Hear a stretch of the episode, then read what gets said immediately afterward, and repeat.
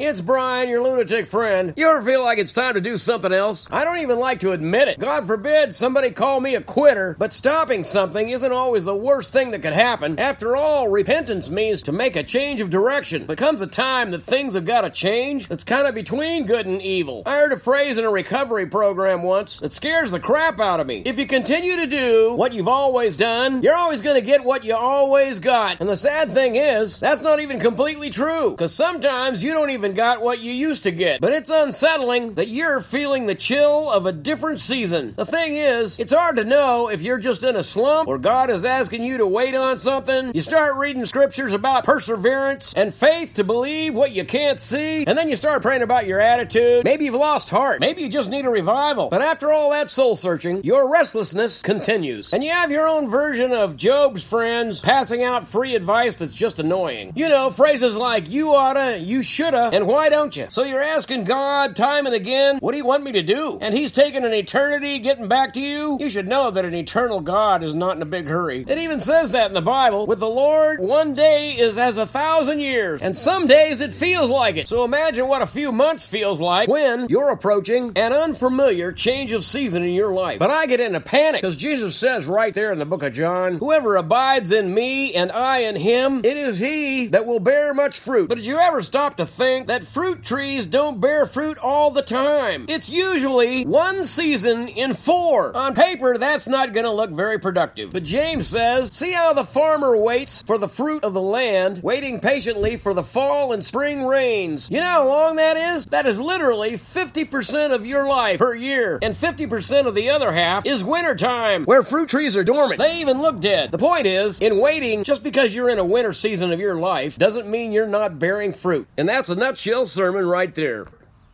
We all face times where we can't stay where we've been, but I will always be your lunatic friend. You can support these antagonistic devotions in three ways share them with others, leave a comment, and of course, donations always help.